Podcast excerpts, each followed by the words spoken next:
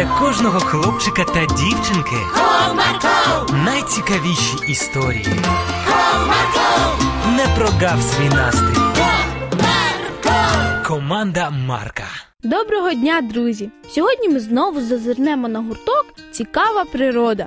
Впевнений, що ми знову дізнаємося про щось цікаве і корисне.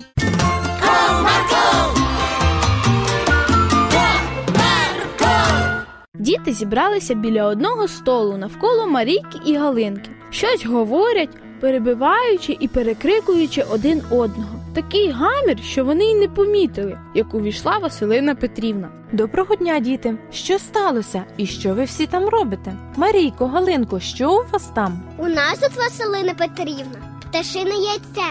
Ми його рятуємо. Так, рятуємо. Ось плетуємо гніздечко. Покажіть, що у вас там. Василина Петрівна підійшла до дітей. Вони розступилися і пропустили її до столу. На столі в коробочці лежало маленьке рябеньке пташине яйце, а Галинка в руках тримала щось схоже на гніздо, яке вона сплела із ниток і трави. Діти намагалися всі одночасно висловити думку, але Василина Петрівна заспокоїла їх і всі посідали на свої місця. Дівчатка, де й коли ви знайшли це яйце? Вчора ввечері знайшли, як ішли додому з прогулянки. Воно лежало під деревом. Знаєте, що цікаво? Саме сьогодні я планувала поговорити з вами про пташині гнізда. Бажання допомогти це добре, але головне, щоб наша допомога не нашкодила. Невже допомога може нашкодити?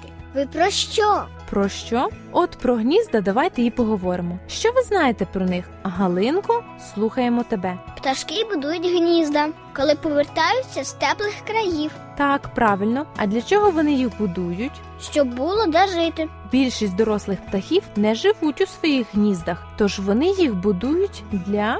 Так, Марійко, будь ласка. Для своїх пташенят Звичайно, вони будують їх для пташенят. Вони створюють безпечні, комфортні умови для того, щоб відкласти яйця і виростити пташенят. А як з яєць з'являються пташенята, Марійко? пташка їх висиджує, тримаючи весь час в теплі, щоб із яєць вилупилися пташенята. Саме так. Тому не думаю, що знайденому вами пташиному яєчку можна допомогти. Воно захололо. Його, можливо, зозуля викинула з гнізда, підкладаючи своє. То нам треба було краще пошукати гніздо, щоб покласти яйце назад. Ні, Галинко, саме така допомога і може нашкодити. Шукати гніздо і турбувати його мешканців не потрібно, адже ми випадково можемо перевернути увагу тих птахів, які розорюють чужі гнізда. Сіра ворона та сорока мають звичку слідкувати за людиною, і якщо ми тривалий час затримуємось у певному місці, роздивляючись побачене гніздо якоїсь пташки, то можемо стати винуватцями загибелі яєць чи пташенят. Класі настала тиша. Мабуть, кожен присутній згадував, як хоча б раз заглядав у гніздечко, намагався доторкнутися до пташиного яєчка чи погладити маленьке пташеня, але вони вже зрозуміли, що цього не варто робити.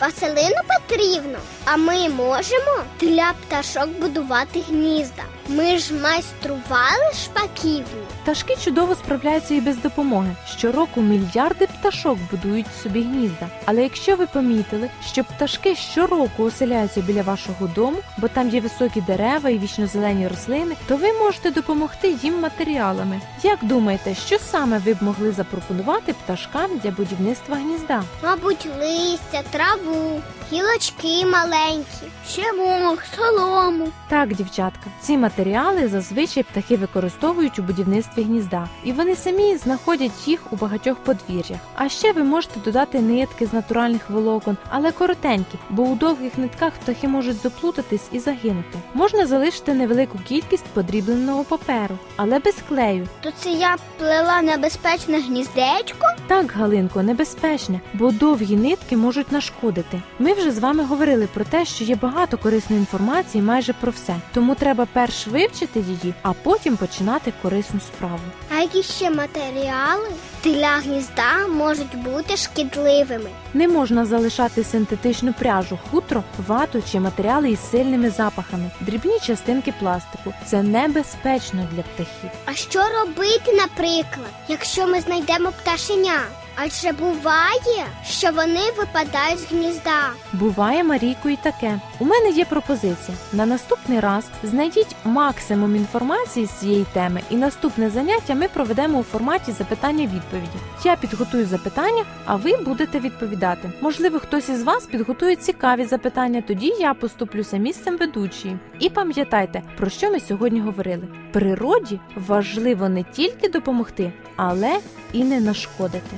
Виявляється, наші дії в природі можуть бути шкідливими, навіть якщо ми про це не здогадуємося. Тому будьте пильними, допомагаючи. До нових зустрічей! Комарко,